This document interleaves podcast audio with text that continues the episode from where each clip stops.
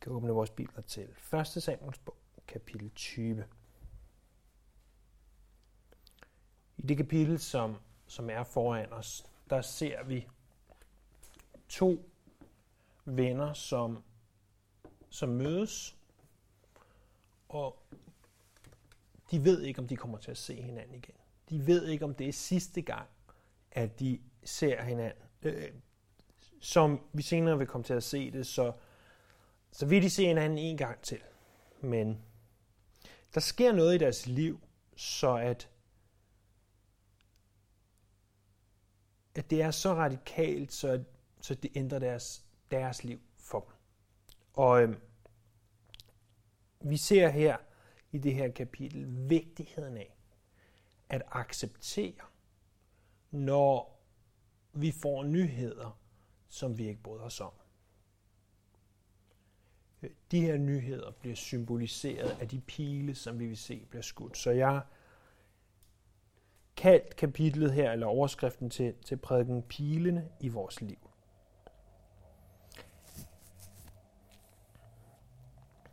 Der står i vers 1, at David flygtede nu fra Najot i Rama, og han kom til Jonathan og sagde, hvad har jeg gjort? Hvad er min forbrydelse, og hvad er min synd mod din far, siden han stræber mig efter livet? Han svarede, der er ikke tale om, at du skal dø.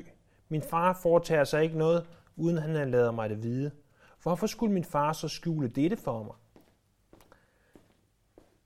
Der er ikke noget om det, men David svor. Din far ved godt, at jeg har vundet din velvilje, og han tænker, Jonathan skal bare ikke have det at vide, for at han ikke skal blive bedrøvet.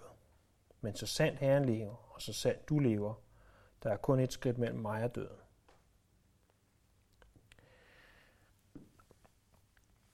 Efter endnu et angreb på David, så øh, forlader David øh, Najot i Rama.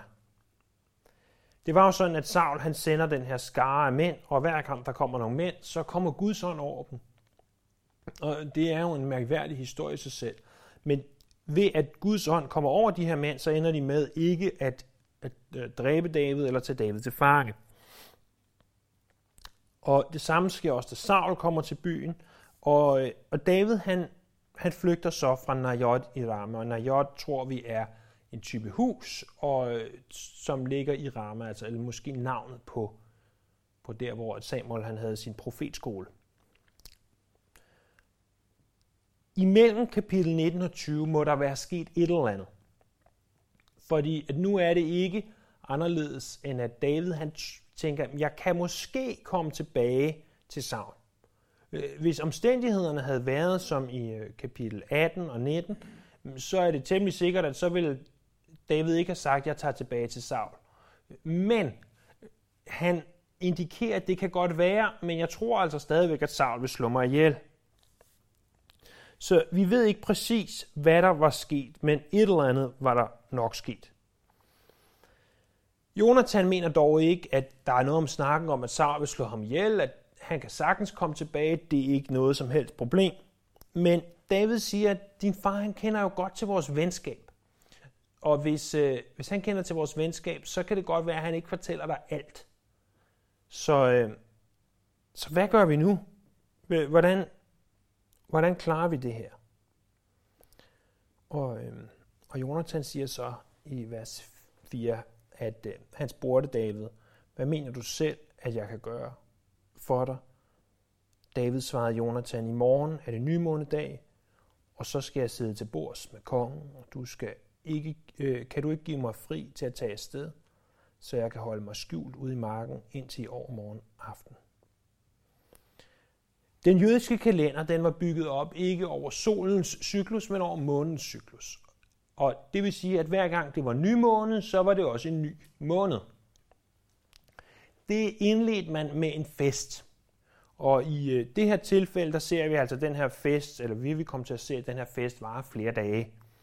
Øh, det blev fejret med et offermåltid, som vi også læser om det i 2. kongebog kapitel 4, og Isaias kapitel 1 og Amos kapitel 8. Så han siger altså, når nu vi skal have den her fest, kan du så ikke sige, at det er okay, at jeg ikke kommer, og så kan vi se, hvad der sker, når jeg ikke er der. Og så siger han så videre i vers 6, at hvis din far så savner mig, skal du sige, David bad mig om lov til at skynde sig hjem til sin by Bethlehem, for hele hans familie holder det årlige slagtoffer der. Hvis han siger godt, så kan jeg være rolig her, men hvis han farer op i vrede, må du være klar over, at han er besluttet på min ulykke. Når der står det her, at David han vil tage hjem til sin familie, så har jeg lavet mig fortælle, at det hebraiske ord, der bruges for familie, er ikke et ord, der kun betyder Isai, hans otte sønner og deres øh, respektive ægtefæller og måske børn osv. Men det ord, der bruges for familie, er snarere et udtryk, der inkluderer hele den øh, underafdeling af Judas slægt, som, øh, som øh, Isai var medlem af. Så det var måske Isai, og det var hans brødre og fædre og så videre. Så det var altså ikke bare en lille kom sammen, det var en kæmpe fest det her. Det var en virkelig stor fest. Når jeg læser det her, så lyder det på mig som om, at David beder Jonathan om at lyve. Og da jeg læste det her kapitel, så sagde jeg, at der må være noget, noget andet i det. Og øh, der var ikke rigtig så mange, der kommenterede så meget på det. Der var nogle enkelte, der sagde, at han, han tog rent faktisk til Bethlehem. Så gik jeg i gang med at, at kigge på kapitel 21. Og som vi vil se næste gang, så er David fuld af løgn. David er fuld af løgn. Ikke fordi vi skal tale mere om det lige nu, men næste gang, det vil sige på søndag, vil vi se, hvad det har af konsekvenser, at David rent faktisk lyver. Og jeg vil bare sige med det samme, det er ikke okay, at han lyver, og det har voldsomme konsekvenser. David minder også Jonathan om, at de har lavet en pagt, og øh, den pagt er for Herrens ansigt, øh, står der der i vers 8. Vi har ikke læst vers 8 nu. Vær trofast mod mig, Herre, for du har indgået en pagt med din tjener for Herrens ansigt. Men er der skyld hos mig, så slå mig ihjel. Til dine far må du ikke føre mig. Så han minder altså om pakten. At de tidligere har indgået en pagt, en aftale, men så siger David også, hvis nu, at jeg rent faktisk har gjort noget forkert, vil du så ikke nok være dig, der slår mig ihjel, og ikke din far? Jeg har virkelig ikke lyst til, at din far slår mig ihjel. Og så siger Jonathan videre, det er vers 9-11. Jonathan svarer ikke tale om. For jeg er at vide, at min far er besluttet på din ulykke, skal jeg nok fortælle dig det. Hvem kan fortælle mig, om din far har giver dig et uforsonligt svar, spurgte, Jonas, spurgte David, og Jonathan svarede, kom lad os gå ud i marken, så gik de begge to ud i marken. Jonathan, han siger ikke tale om, som jeg i hvert fald umiddelbart læser det på dansk, så kunne det både lede tilbage til, at Jonathan skal slå ham ihjel, men det kan også lede tilbage til, at David han siger, hvis nu jeg har skyld. Og jeg tror på baggrund af det, som bibelkommentatorerne siger, at det leder tilbage til det her med skyld, at der er ikke, det er ikke fordi, du har gjort noget forkert, David. Det, det er ikke dig, der er problemet i det her. Men David siger så, jamen hvis nu, at Saul han er efter mig, hvordan skal jeg så få det at vide? Og så går de ud i marken og siger, jamen, lad os finde ud af, hvordan jeg kan overbringe den her nyhed til dig. Og det står der så om videre i vers 12 og 13. Derude sagde Jonathan til David, ved Herren, Israels Gud, i morgen eller overmorgen skal jeg have fundet ud af min fars hensigter, og så vil det vise sig, at David er uden for far. Ellers vil jeg sende bud til dig og lade dig det vide. Herren rammer Jonathan igen og igen, hvis ikke jeg lader dig det vide, og min far har i hensigt at sende og at bringe dig i ulykke, at bringe ulykke over dig. I så fald vil jeg sørge for, at du slipper væk, så du kan bringe dig i sikkerhed. Gid Herren så vil være med dig, som han har været med min far. Så Jonathan han svæver ved sit eget liv, at han nok skal sørge for at finde ud af, hvad der sker, og også sørge for at få David fortalt. Læg mærke til noget specielt, der står her i slutningen af vers 13. Gid Herren vil være med dig, som han har været med min far. Vi må huske, at Jonathan han var en gudfrygtig mand. Jonathan var en troens mand. Og han kunne godt se, at Gud havde været med Saul. Imponerende. Imponerende, at sønnen kunne se, at Gud havde været med hans far.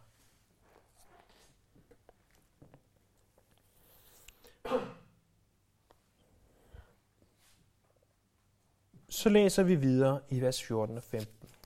Og giv du vil vise mig en trofasthed som Herrens. Hvis jeg da endnu er i live, men skulle jeg dø, giv du så aldrig vil holde op med at være trofast mod mit hus, heller ikke når Herren udrydder hver eneste af Davids fjender fra jorden. Så Jonathan siger, når du bliver konge, David, vil du så ikke nok være trofast imod mig? Vil du så ikke nok passe på min familie? For det var sådan, at når en ny familie overtog kongedømmet, så var det skik øh, i Mellemøsten, at så slog man den tidligere konges familie ihjel, så der ikke skulle komme nogen rivaler derfra. Så Jonathan siger, vil du ikke nok lade være med at gøre det? Men der er også en anden ting i det her, som jeg godt vil have, at vi fokuserer lidt på. Han siger i starten af vers 14, og giv du ville vise mig en trofasthed som Herrens.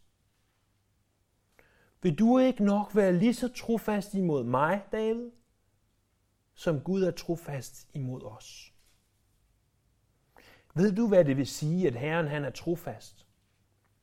Hvis ikke, så prøv at lade os slå op i salme 136.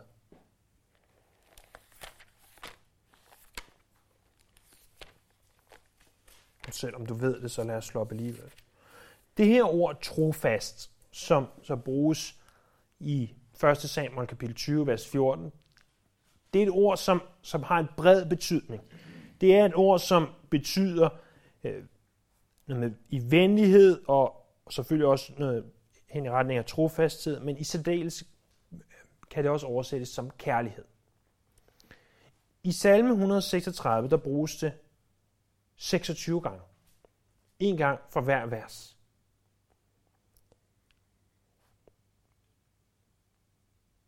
Lad os prøve noget.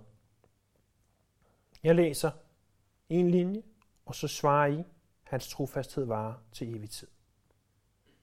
Der står, tak Herren, for han er god. Tak gudernes Gud. Tak Herrenes Herre. Han som alene gør store under. Han skabte himlen med forstandighed. Han bredte jorden ud på vand. Han skabte de store lys. Solen til at herske om dagen. Månen og stjernerne til at herske om natten. Han slog Ægypternes første fødte ihjel. Og førte Israel bort fra dem. Med stærk hånd og løftet arm. Han kløvede Sivhavet. Og førte Israel gennem det. Men farver og hans hær styrtede han i Sivhavet. Han ledte sit folk gennem mørken. Han slog store konger. Og dræbte mægtige konger. Amoritter kongen Sion. Og Bashans kong Og. Han gav deres land i eje. I eje til Israel, hans tjener. Han huskede os på vores fornedrelse. Han rev os løs fra vores fjender. Han giver føde til alt levende. Tak, himlens Gud. Er der nogen af os, der glemmer, at hans trofasthed varer til evig tid. I virkeligheden er salm 136 jo blot en opsummering af de fem Mosebøger og Josva-bogen og Dommerbogen. Men igennem alt det så vi, at hans trofasthed, den varer til evig tid. Hans kærlige trofasthed, hans trofasthed, hvor han aldrig glemmer os, hvor han aldrig lader os i stikken, den varer til evig tid. Det er det, som, det er det, som Jonathan han understreger her. Vil du ikke nok være lige så trofast imod mig, som Herren han er trofast? Herren han var trofast dengang, at vi blev taget igennem. Øh, dengang han skabte jorden, dengang vi var i Ægypten, dengang vi kom ud af Ægypten, dengang vi fik landet, dengang med dommerne og så videre og så videre og så videre. Herren er trofast. Herren er kærlig. Herren er trofast. Han holder hånd om os. Selvom Jonathan han havde hele kongedømmet at tabe ved at være Davids ven, så kendte han til vigtigheden af venskab. Tænk på, at Jonathan han havde alt at tabe ved at være Davids ven. For ham var det langt bedre, at øh, David døde, for så ville Jonathan formodentlig være blevet den næste konge. Men han vidste det, som Salomo, Davids søn, senere kom til at skrive, at en ven kan være mere trofast end en bror. Det er fra ordsprogene kapitel 18, vers 24. Og han levede efter et princip, som vi ganske vist ikke direkte finder i Bibelen, men som alligevel er sandt. At når din ven bliver forfremmet, så ringeagt ham ikke. Og hvis du bliver forfremmet, så glem ikke din ven. Når din ven bliver forfremmet, så ringe ham, ringeagt ham ikke, og hvis du bliver forfremmet, så glem ikke din ven. Og til trods for, Jonathan han taler om herrens trofasthed, til trods for, at Jonathan var sådan en fantastisk ven, så blegner Jonathans kærlighed til David, hans venskab med David, det blegner, når vi ser på Herrens kærlighed og Herrens trofasthed imod sine brødre.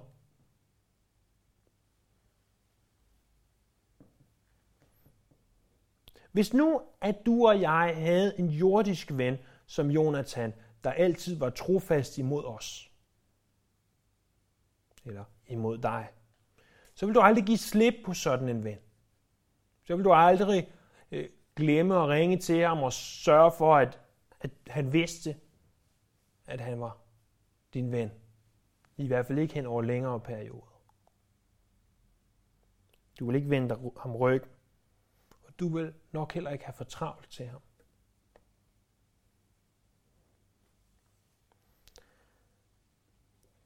Men som vi ser her, så kan selv de her fantastiske jordiske venner, som Jonathan og David, være nødt til at gå hver sin vej til to forskellige steder.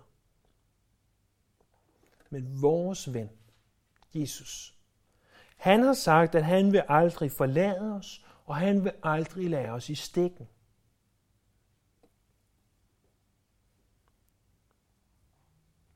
Det er sådan en ven, vi har. En ven, som aldrig er nødt til at forlade os. En ven, som aldrig er nødt til at sige, du bliver nødt til at, at flygte, ven. Han siger i stedet for at se, jeg er med jer alle dage. Indtil det går skidt og dårligt. Nej, indtil verdens ende.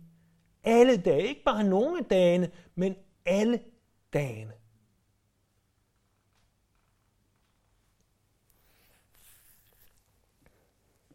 Og alligevel, så er det ofte, at jeg ikke behandler min ven Jesus så godt, som jeg vil have behandlet en jordisk ven som Jonathan.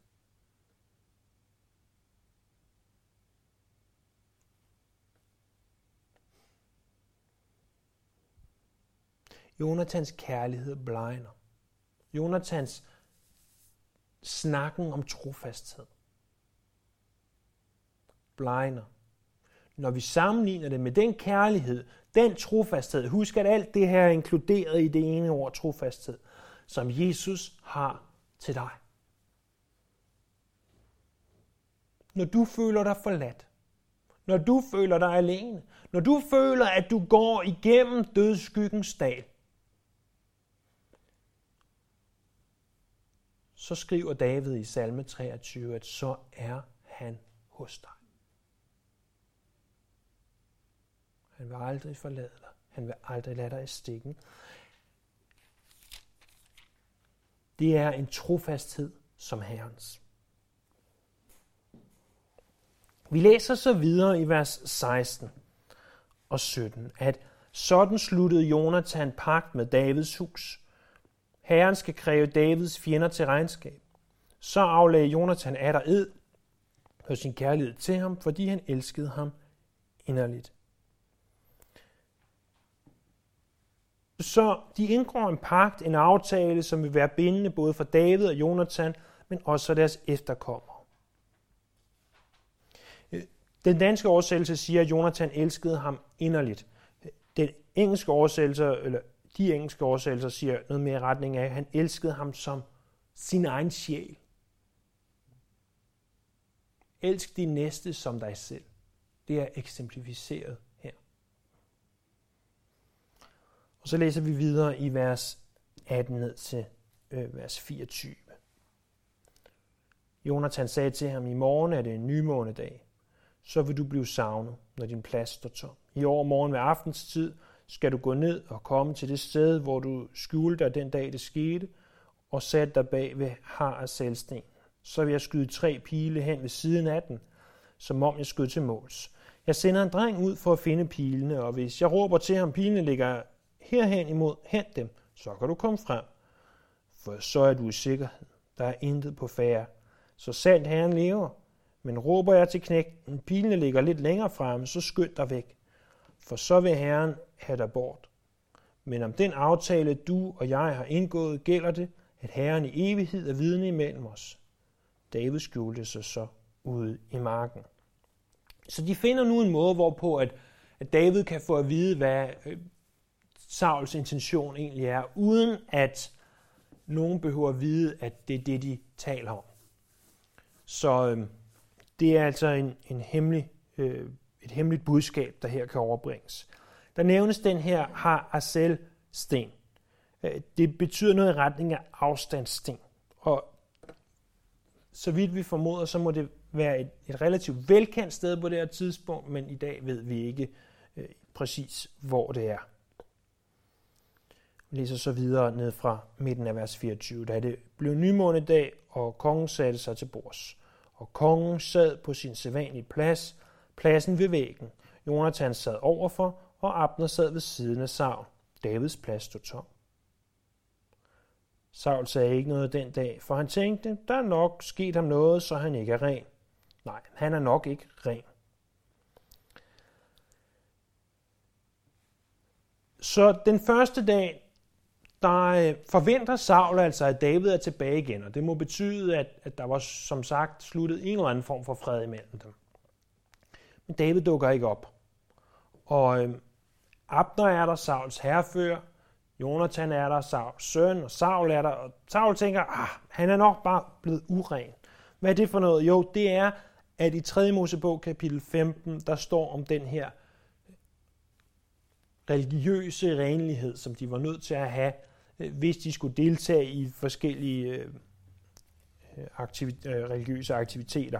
Og der var en masse, masse ting, der gjorde, at man kunne blive uren. Og øh, Saul tænkte, det er nok noget af det, og så vil han så ikke dukke op, og det er jo, det er jo hvad der kan ske. Det kan være, at han er kommet til at røre ved en død filister, eller et eller andet, hvem ved.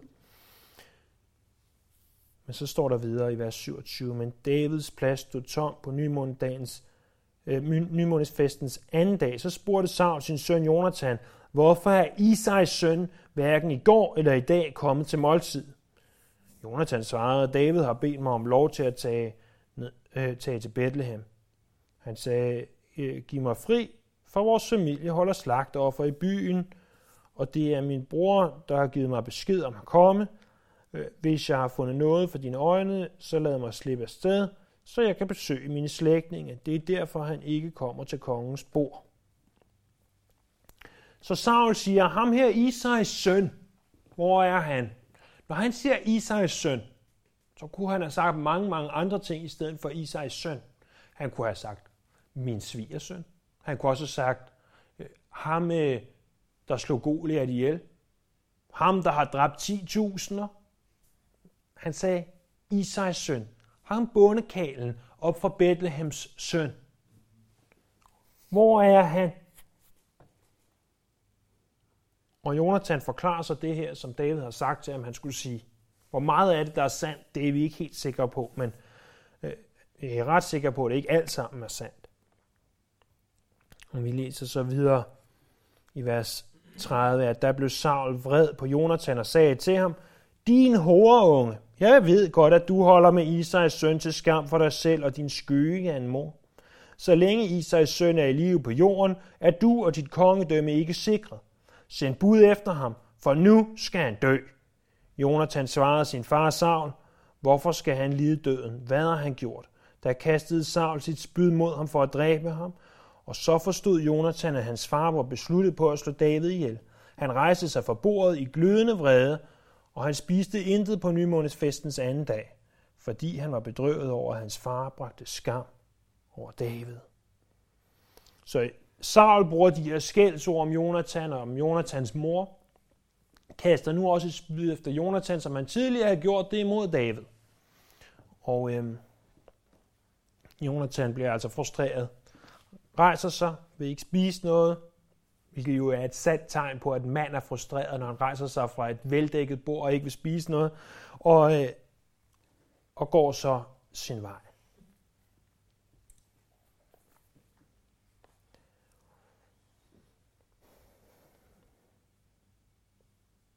Vers 35. Næste morgen gik Jonathan sammen med en lille dreng ud på marken, som aftalt med David. Han sagde til drengen, løb hen og find de pile, jeg skyder. Da drengen var løbet, skød han en pil forbi ham, og da drengen nåede derhen, hvor den pil Jonathan havde skudt, skulle være, råbte Jonathan efter ham. Pilen ligger lidt længere fremme, og Jonathan råbte efter ham. Skynd dig, bliv ikke der. Så samlede Jonathans dreng pilen op og kom tilbage til sin herre. Drengen vidste ingenting. Det var kun Jonathan og David, der kendte sammenhængen. Jonathan gav sin våben til drengen, der var med ham, og sagde til ham, gå ind til byen med dem. Da drengen var gået, rejste David sig bag ved stenen, kastede sig tre gange til jorden for Jonathan, og kyssede, så kyssede de hinanden og græd sammen. Jonathan sagde til David, gå med fred. Om det vi har tilsvoret hinanden i Herrens navn, gælder det, at Herren i evighed er vidne mellem os to, og mellem dine og mine efterkommere. Så gik David sin vej, og Jonathan vendte tilbage til byen.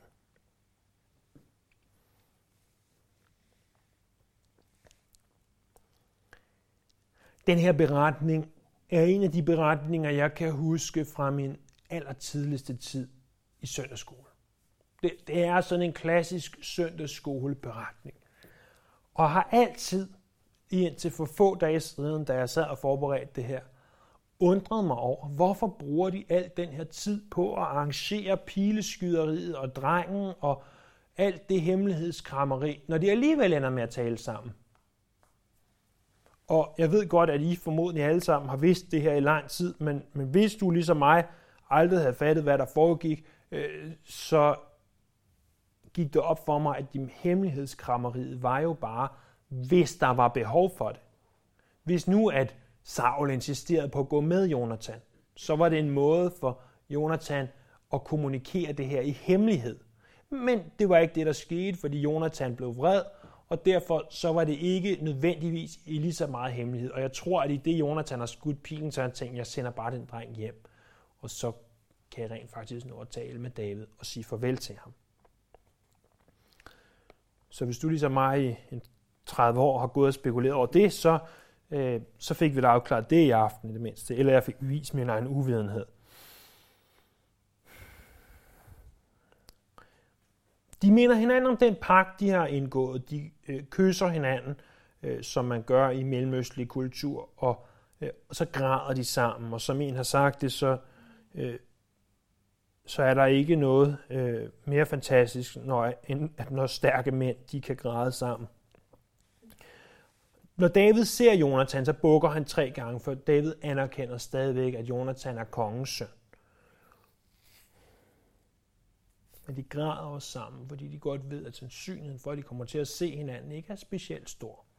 Som allerede sagt, så kommer de til at se hinanden en gang til. Prøv at se, hvad der står der i vers 42. Jonathan sagde til David, Løb, for min far er efter dig. Kunne han have sagt. Der står godt nok, gå med fred.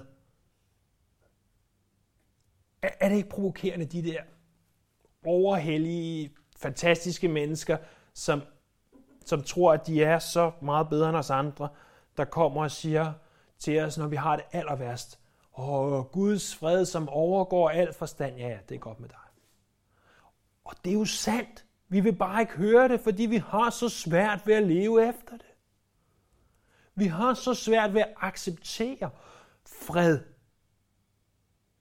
selv når omstændighederne ikke er til fred. Vi har så svært ved at acceptere, at selv når vi er på flugt, kan vi opleve fred. Selv når stormen raser, selv når alt omkring os er forfærdeligt, så kan vi opleve fred. Men Jonathan, som den gudsmand han er, siger, gå med fred. På mig virker det som om, at David havde håbet, at han kunne komme tilbage til paladset. Til der, hvor Saul boede. Forestil dig, at David sidder nede bag ved den her sten. Og nu ved han, nu hører han, nu er Jonathan der, den her dreng er der.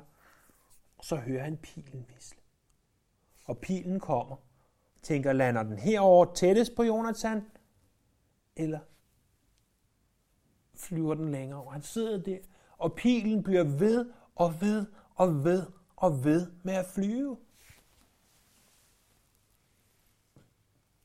David ved godt, hvad klokken er slået. Han hører godt pilens susen. Som jeg indledte med at sige, så bringer den her pil et budskab til David. Et budskab om, at han må løbe, han må være på flugt, og som vi har talt om tidligere, så vil David komme til at tilbringe som minimum det næste år 10 på flugt.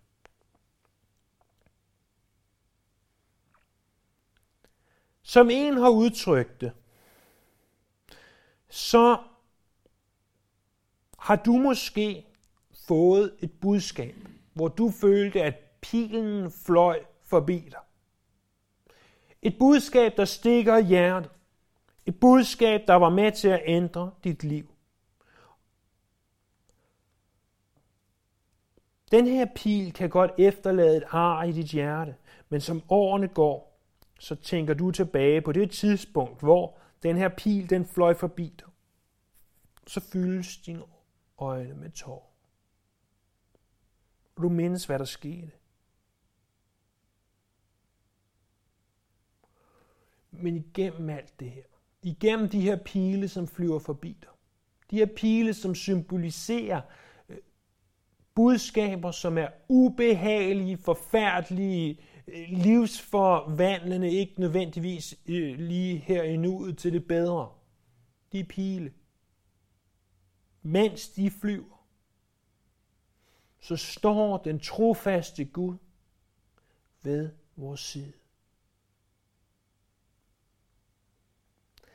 Og jeg ved godt, at det er ikke sikkert, at nogen af os lige nu øh, har nogle af de her pile i vores liv.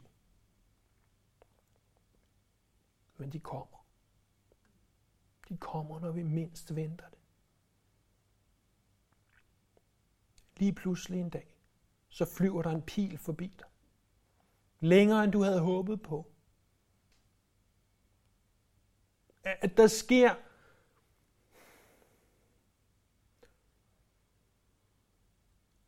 uhyggelige, forfærdelige ting i dit liv, som du ikke har behov for at høre som du havde følt, at du var bedre foruden. Men midt i alt det, proklamerer jeg over for dig, at der kan vi have fred. Den fred, som overgår forstand. Midt i alt det, der står den trofaste Gud ved vores side. Og han er trofast. Igennem alting, som Alan Redpath udtrykker det. Så står han ved vores side, og hans blod, det blev udgydt for dig, således at du har adgang til faderen.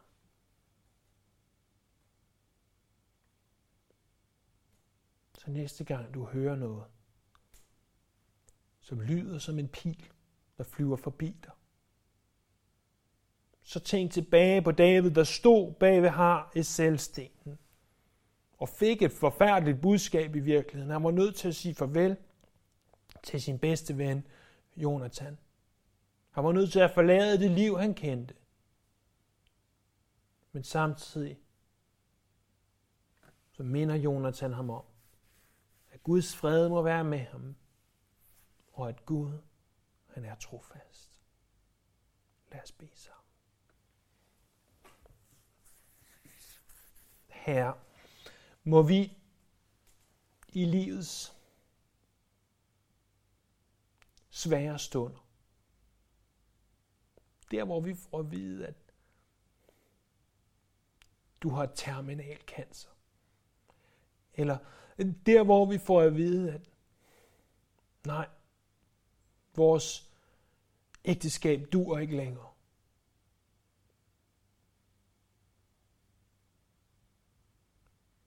Eller måske der, hvor vi får at vide, at vi er ked af det, men vi bliver nødt til at fyre dig. Eller andre ting her, som,